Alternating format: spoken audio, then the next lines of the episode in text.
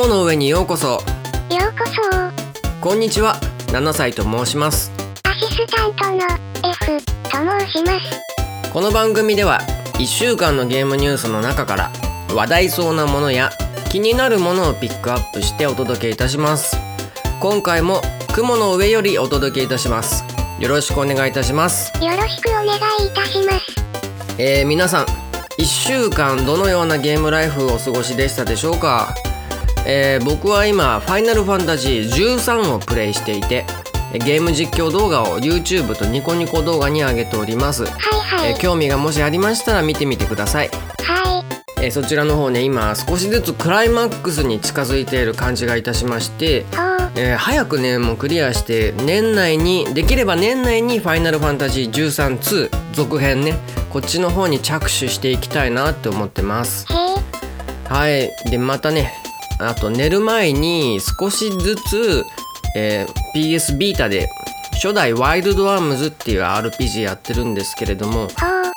えっと、前回と同様ねこのゲームの中で見つけた名言的なものを1個ねご紹介したいと思います。はい。えー今回は、えーバスカー村っていうね村があるんですけれどもねそこの畑にいた村人の言葉をお届けいたします。はい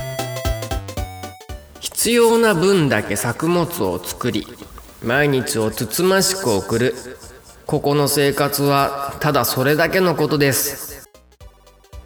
はあ。はあ深い。いやいい言葉だなって素直に思ったんですけども。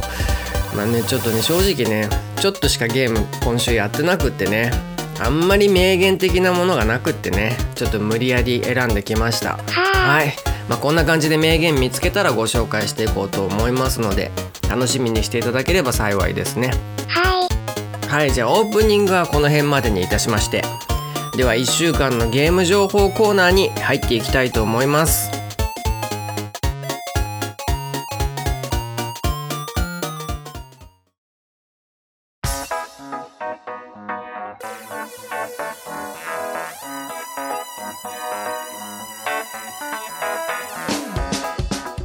はい1週間のゲーム情報コーナー。今週は2022年。10月16日日曜日から10月22日土曜日までの1週間のゲームニュースの情報をお届けいたします。えーゲーム情報コーナーは2段階構成となっておりまして、はいはい。前半は広く浅く20個のニュースを紹介する見出しだけ20後半はちょっと多めにコメントする気になる3つの2部構成となっております、はい。えーまず前半は広く浅く取り扱う見出しだけ20をお送りいたします。えーこちらのコーナーは話題そうなもの気になったものを20個ピックアップいたしました、はい。えーまずは1個目から10個目まで一気にいきたいと思います。はい。はいでは1個目お願いいたします。忍たま乱太郎のスマホ向けパズルゲームダウンロード開始あスマホアプリの「忍たま乱太郎無限の壺大暴走の段」が2022年10月24日にサービス開始したとのことです。ジャンルはパズルゲーム。でパズル中ね忍たまたちがいろんな敵とバトルをするみたいですね。えーこの「忍たま乱太郎」なんと放送30周年ということですね。うん長い、えーでは次の2個目のニュースをお願いいたします。クレーンゲームのトレバーハロウィンキャンペーン開催。はい、クレーンゲームアプリのトレバーで10月17日よりハロウィンキャンペーンを行ってるみたいですね。ハロウィン仕様の筐体がデコレーションされていてハロウィン気分が味わえるとのことですね。ハロウィンパーティーの予定はないけどハロウィン気分に浸りたいみたいな方はやってみてはいかがでしょうか。では次3つ目のニュースお願いいたします。ラブライブの新作タイトル募集中。えーラブライブシリーズの新作アプリが来年2023年の4月に配信予定だそうですね。でこちらのアプリでは現在そのアプリのタイトルを、えー募集中とのことですね、えー採用されるとゲームの中のクレジットに名前が掲載されるということでこれかなり記念になりますね。えー締め切りが11月1日中と、えー間もなく締め切りでちょっと短いのでね、えーご興味のある方は早めにチェックしてみて応募してみてください、えもし応募してね採用されたら教えていただけると嬉しいです。はいじゃあ次4個目のニュースお願いいたします。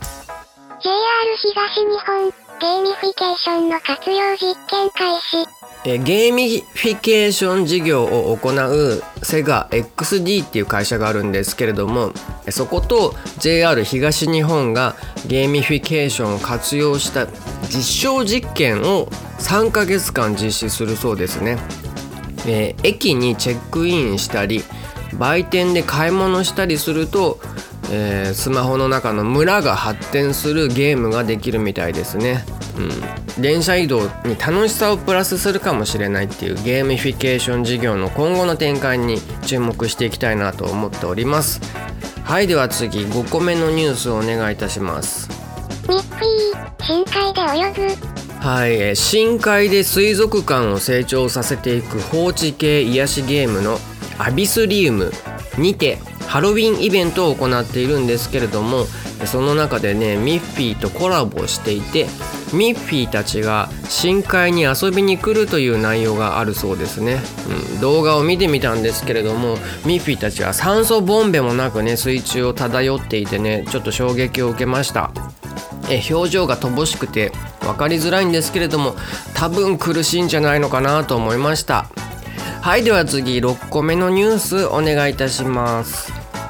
プレイグテイル、新作リリース。アクションアドベンチャープレイグテイルシリーズの最新作。プレイグテイルレクイエムが10月18日にリリースされたということですね。ある事情で追われる身となった姉と弟が安息の地を求める冒険を描くアドベンチャーゲームの続編だそうですね。前作印象的だった5,000匹のネズミの大群が今作では60倍の30万匹に増えたそうですね、うん、ネズミはすごい大量に繁殖しちゃったんですかね。はいでは次7個目のニュースお願いいたします。アルカディアフォールン、日本語版が11月17日に発売。海外で高評価のビジュアルノベル「アルカディア・フォールン」っていうゲームが日本語に対応して11月17日に発売されるとのことですね。え英語版はもうすでに去年発売済みで Steam ストアを見てみると非常に好評となっておりましてね。えまたインターネット界のアカデミー賞と呼ばれるウェビー賞というものにノミネートもされたとのことですね。うん面白さはちょっと保証付きですかね。デンマークにて制作されたゲームなんですけれども日本のアニメにインスパイアを受けているとのことですね、うん、ちょっとね面白そうで気になりましたこのこのゲームね。やってみたいな。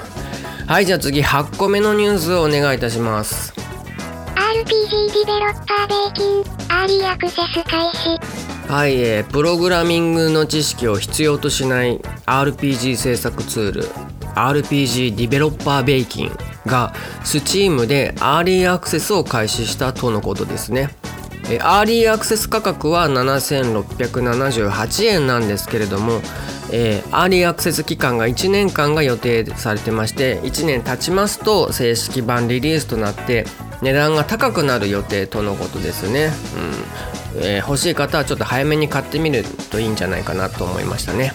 えこちらの、えーツールなんですけどもトレーラーを見るとちょっとね HD2D っぽいものが作れるような感じになっておりましてね。えーオクトラオクトバスオクトパストラベラーみたいなゲームをね作ってみたいななんて方はね、えーちょっと挑戦してみてはいかがでしょうか。では次行きましょう。9個目のニュースをお願いいたします。ダンスアラウンド、消費カロリー測定機能追加。はいコナミのアミューズメント施設向けダンスゲームダンスアラウンドに消費カロリー測定機能のあるものが追加されたそうです、えーダイエットやエクササイズ目的でも楽しめるようになった。とのことですねえこのゲーム以前コナミが出してたダンスダンスエボリューションっていうゲームみたいに全身を使って実際にこうゲーム機の前で自分の体でダンスを踊るっていうゲームですね、えー個人的にはねすっごいやりたいんですけれどもちょっとね自意識過剰なところがあるのがねなんか人前で踊るのに抵抗があってねなかなか手が出せずにいるんですよね。えー、こういうゲームをね個室でできる施設をねいつか運営したいなと密かに思っております。はいじゃあ次10個目のニュースお願いいたします。あの素晴らしい。うん思う一度。スイッチ版来年春発売。えー、1999年に X6 万8000っていう機種用に発売されたノベルゲーム。あの素晴らしいうんふんふんをもう一度再送版 HD っていうのが任天堂 switch にて来年2023年の春に発売予定だそうですね。タイトルでふんふんふんって言ったところはですねえー、字面で見ると、全角スペース3個分くらい空いてるんですけどこれ何て読むのかっていうのを調べてみようと思ったんですけどねなかなか正解が出てこなくて結局分からずじまいでしたね、うん。えもしご存知の方いらっしゃいましたらよければ教えてください。はい。みたいな感じで10個目までお送りいたしました。えもう10月もね終盤でねもういよいよハロウィン本番って感じでしてえスマホゲームの方もねえハロウィンで盛り上がってる感はねちょっとありますね。はい。では見出しだけ2011個目以降いきましょう。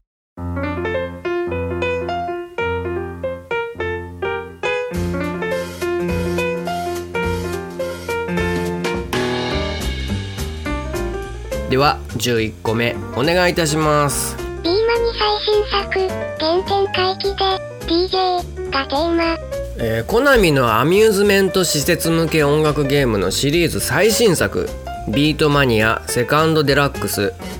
えー、30レジデント」が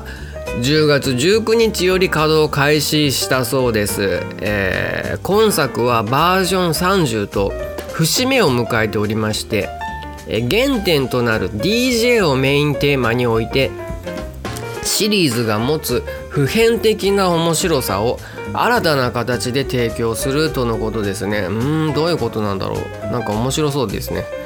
えー、1997年に初代が登場して25年音ゲーのブームを作り今なお現役のシリーズ。すごいですね、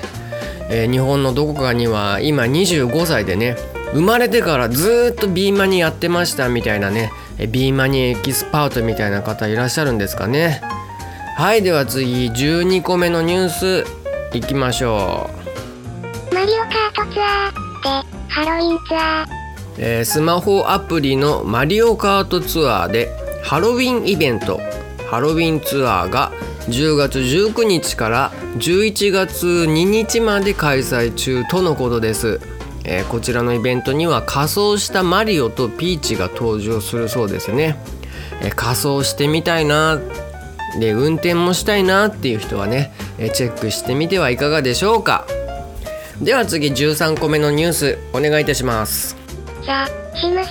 4無料に。えこちら2014年に発売したシミュレーションゲームのザ・シムズ4が10月18日より無料化されたそうですね。えー、で無料化したのは全部じゃなくって本編って言われる部分で追加ダウンロードコンテンツは有料みたいですね。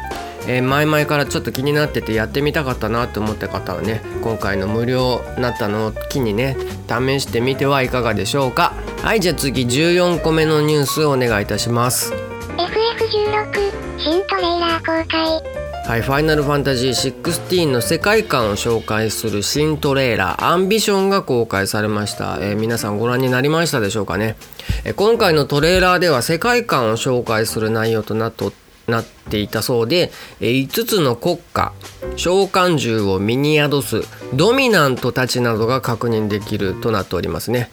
えー、こちらね早速ね見てみてねちょっと衝撃をね受けてしまいましたね。うんとベッドシーンかなって思わせる場面とかえー、惨殺シーン流血シーンがね結構リアルな CG で描かれてましてね想像以上に大人向けな内容だなと思いましたね、うん、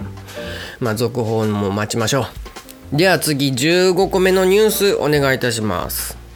ディスクロニアメタクエストストアレビュー世界一に、えー、VR 操作アクションディスクロニア CA がメタクエストのストアのえーユーザーレビューで5点満点中4.9のスコアでランキング世界一になったそうですねすごいですね、えーランキング内のタイトル唯一の日本初タイトルでしかも首位とのことですねおめでとうございます、えーでは続きまして16個目のニュースいきましょうマール王国の人形姫。ラピュセルラグナロック。スイッチ版間もなく発売。日本一ソフトウェアのシミュレーション RPG「マール王国の人形姫」と「ラ・ピュセル・ラグナロック」の両作品がスイッチで、えー2022年10月27日に発売決定とのことですね。えー両方ともお値段が2178円かっこ税込みとなっておりますね。うんえーマール王国の人形姫は、えー初代プレイステーションタイトル「えーラピュセル・ラグナロック」は PSP タイトルだそうですね。うんえーその PSP タイトルの「ラピュセル・ラグナロック」なんですけれどもねちょっと検索してみたところですねもともとの PSP 版がですねプレミアがついてるみたいでね、えー Amazon で売ってた値段が1万2000円ってなっててびっくりしましたね。うん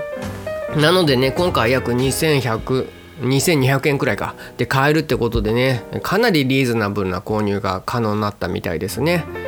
えー、とちなみにですねプレイステーションビータを持っている方はですねえでマール王国の人形姫やりたいなって思ってる方は、えープレイステーションストアでダウンロード購入が可能でして、えーマール王国の人形姫は、えー628円でダウンロードできるので、えーそちらの方がお得になってるので、えー PS ビータでの購入も検討してみてください、えーラピセル・ラグナロックの方は、えープレイステーションストアでも売ってるんですけれどもそっちは2305円となっててね、まあ、値段はちょっと高いのでラピュセル・ラグナロックに関しては、えースイッチ版でもいいかもしれないですね。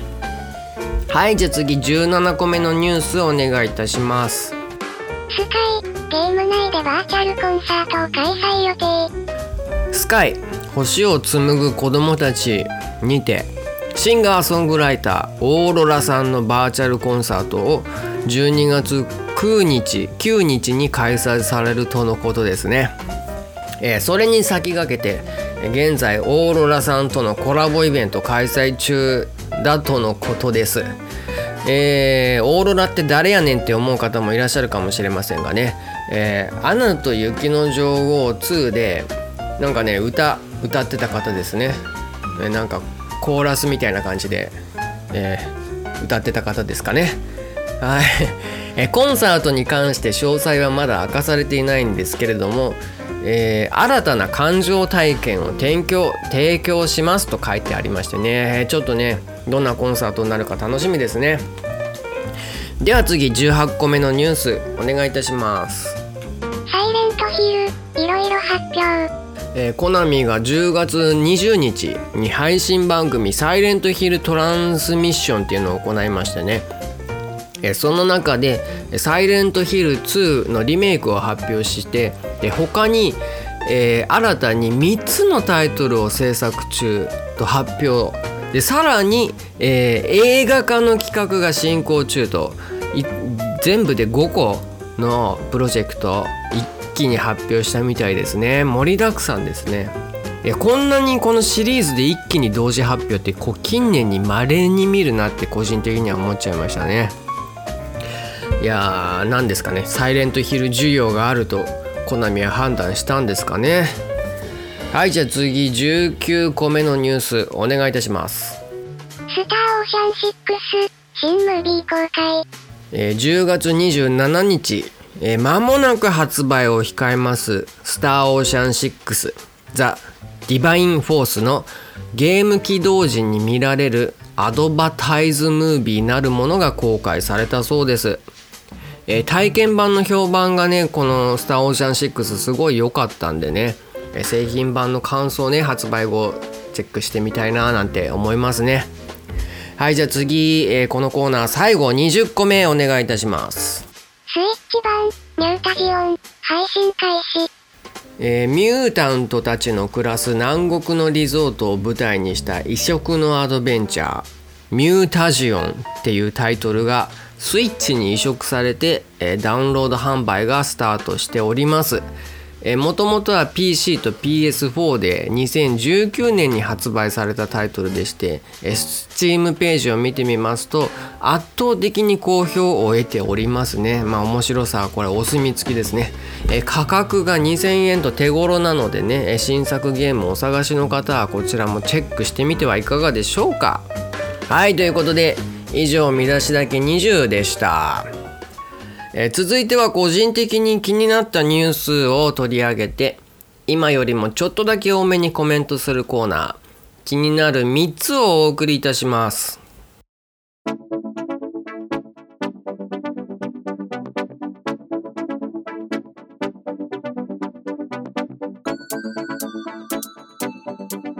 はい気になる3つ。早速参りましょう。まずは気になる1つ目。お願いいたします位置情報ゲームで都市インフラの老朽化を点検。えー、こちらはですね社会貢献型位置情報ゲーム鉄コンっていうアプリが、えー、今までは限定公開だったんですけれども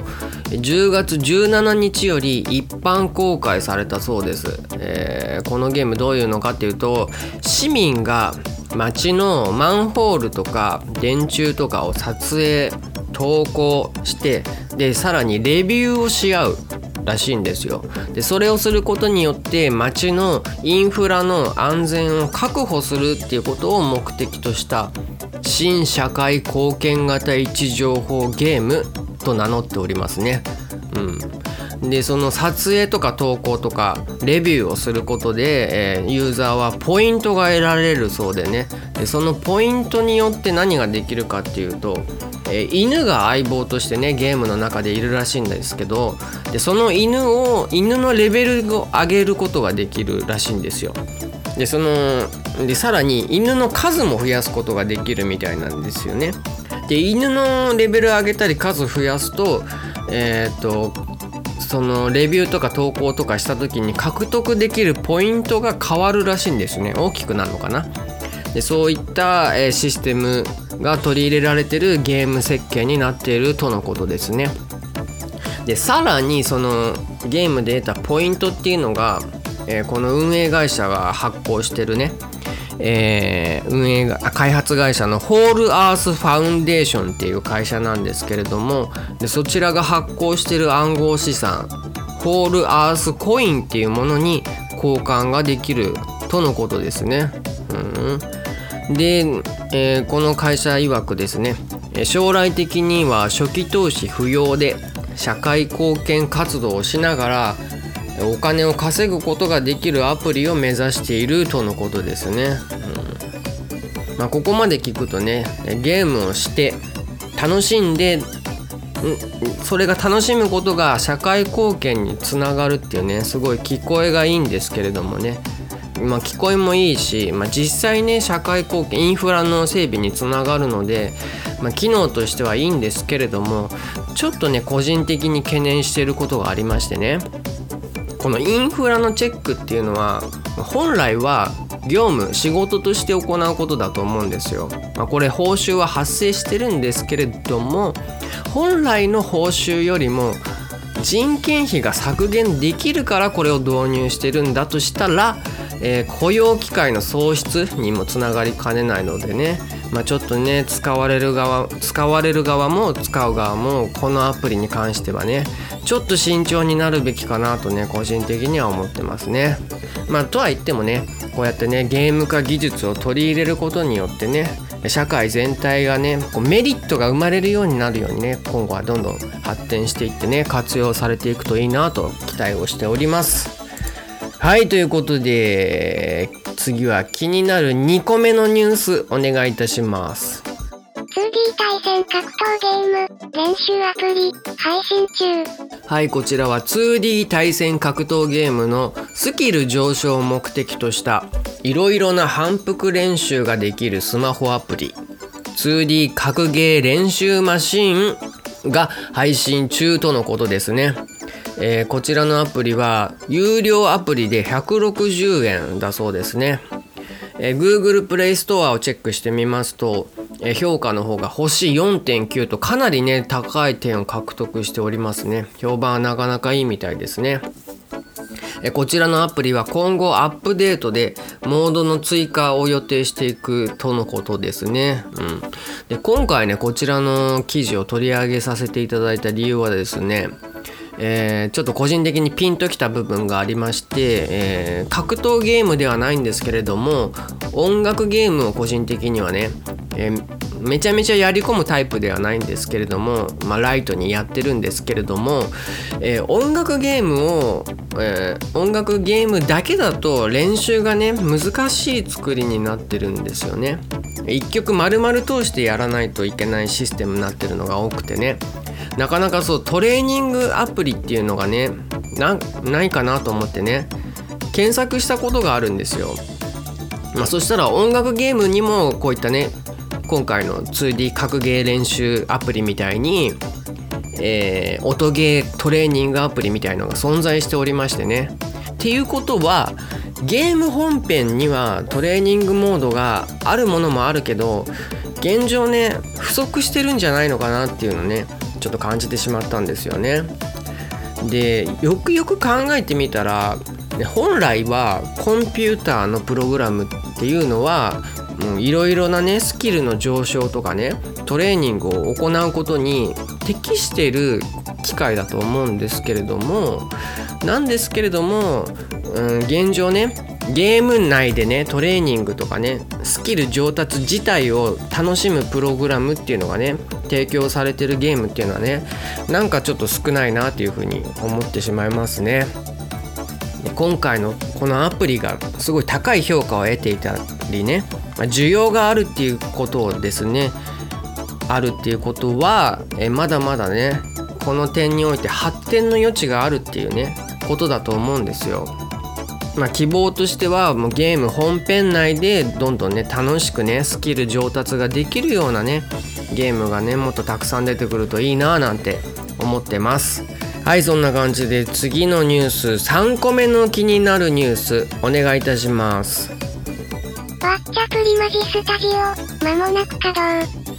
タカラトミーアーツのアミューズメント施設向けゲーム「ワッチャプリマジ」シリーズの最新作。ワッチャプリマジスタジオが11月2日から順次稼働されるそうです、えー、ゲーム情報サイトの4ゲーマーの方に先行プレイのレポートが掲載されておりまして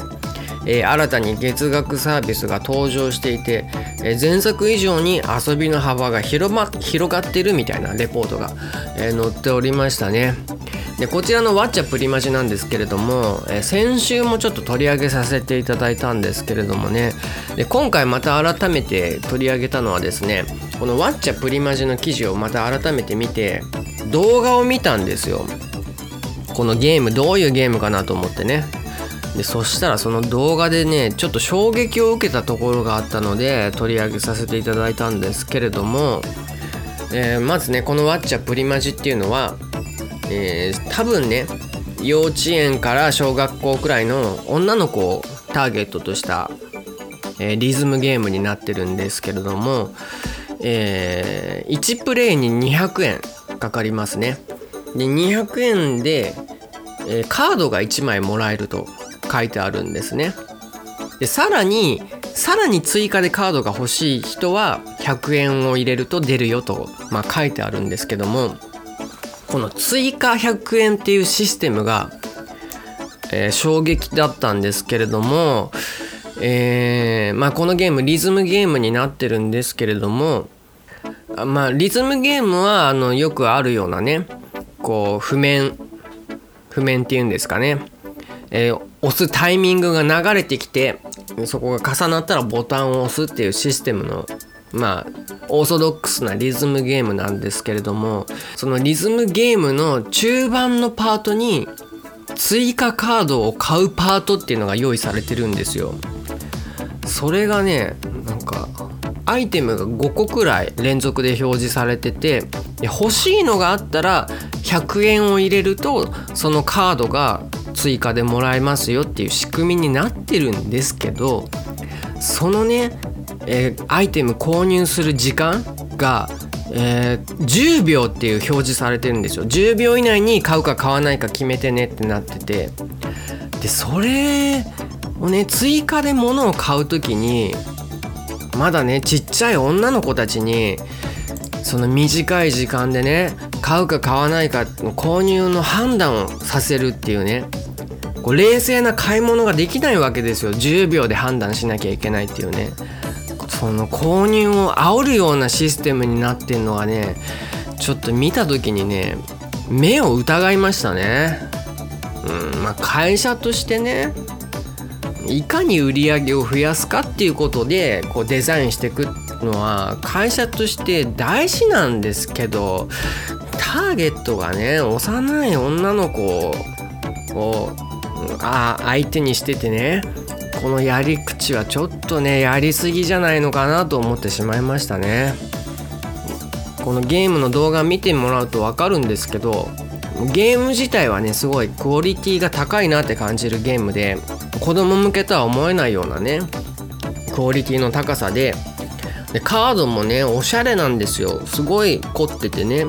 で魅力的なゲームだなと思ったんですけどいやここのね追加カードの課金システムはね見ててすごい残念に思いましたね。ちっちゃい子供が遊んでも、うん、金銭面でもこう安心して遊べるようなねゲームをねこうこういう子供向けゲームを作ってる会社には作っていてほしいなって思いましたね。はい。まあこの「ワッチャプリマジ」シリーズをね僕はやってきたわけではないのでねこういう悪い面を言ってますけどまあもっといい面もあるよっていうのを知ってる方もいらっしゃると思うのでね、まあ、そういうのもあったら教えていただけたらなと思います。はいみたいな感じで以上気になる3つでした。続いてはゲームのトレンドを追いかけましょ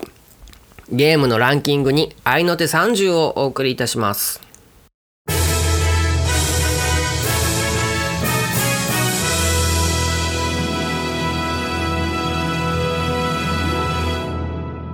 はい、個人的に問題だと思ってるこのコーナー、ゲームのランキングに合いの手30。よいしょえーこのコーナーではゲームの売上ランキングを発表した後に合いの手感覚で一言入れていきますえーランキングは週刊ファミ通2022年11月3日号より引用いたします。それでは行きましょう。まずは30位から21位まで。ランキング第30位、任天堂スイッチ、ゼルダの伝説ブレスオブザワイルド。第29位、任天堂スイッチ、モンスターハンターライズプラスサンブレイク Z。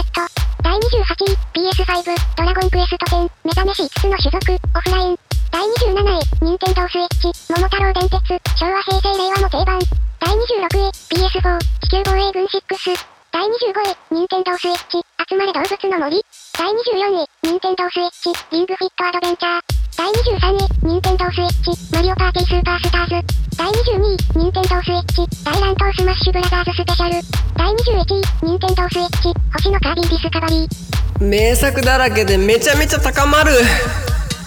はいどんどんいきます続いては20位から11位までランキング第20位、任天堂スイッチ、任天堂スイッチスポーツ。第19位、PS5、 Horizon Forbidden West。第18位、任天堂スイッチ、ベヨネッタ。第17位、PS4、リトルウィッチノベタ。第16位、任天堂スイッチ、ソードアートオンラインアリシゼーションリコリス。第15位、任天堂スイッチ、新テニスの王子様 Let's Go, Daily Life from Rising Beat。第14位、任天堂スイッチ、マインクラフト。第13位、任天堂スイッチ、リトルウィッチノベタ。第12位、PS5、FIFA23。第11位、PS4、ドラゴンクエスト10、メタネシ5つの種族、オフライン。ベヨネッタってなんか美味しそうなお菓子みたいな名前だよね続いて10位から6位までランキング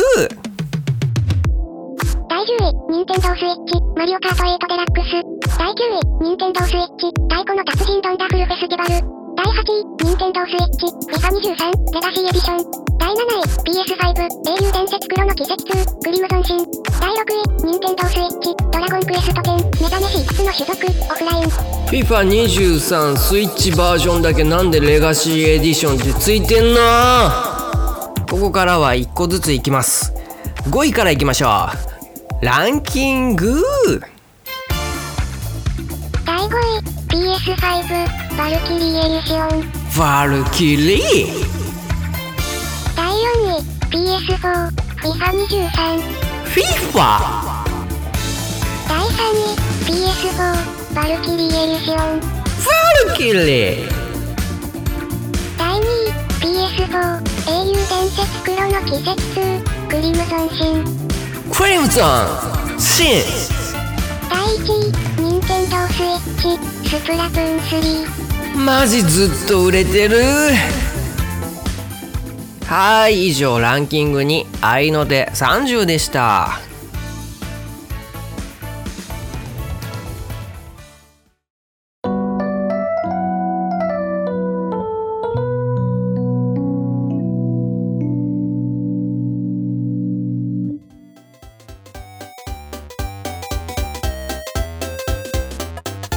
回もゲーム情報とランキングをお届けいたしましたがいかがだったでしょうか？気になる情報ございましたでしょうか、えー今週はなんかわからないんですけれどもやたらとねゲームニュースが多い1週間でした、へええー20個取り上げたんですけれどもこれ20個ね絞るのも大変でしたね。何なんでしょうね。かんない。えあとね個人的にねえゲーミフィケーションっていう分野にね興味を持ってるんですけれども、はあえ今回はねゲーミフィケーション関連のニュースがね今回取り上げた以外にも何個かあってねへちょっと注目ね今後も高まっていくといいななんてね個人的には思いました。はあまあそんな感じで F ちゃん。はいは第17回目の今回の番組どうでしたか？い時間がもったいなかった。あうん、申し訳ない。いやもうもっとね有益な時間になるようにね、えー頑張ろうと思います。もう皆さんのね貴重なお時間いただいてるんですからね、はい。えー聞いていただいている方の中でね、えーもしもね F ちゃんのようにねご意見ご感想とか苦情なんてありましたらね、えーぜひねお気軽にご連絡ください。はい。えーファイナル7歳アットマーク gmail.com まで、えーお寄せください、えー番組概要欄の方にもアドレス記載しておりますので、えーそちらの方もチェックしてみてください。はい。はいって感じで今回はこの辺までといたします。はい。ここまで聞いていただいて本当にありがとうございます。本当にありがとうございました。次回も良ければ、えー雲の上にまたお越しください。心よりお待ちしております。それではさようなら。またねー。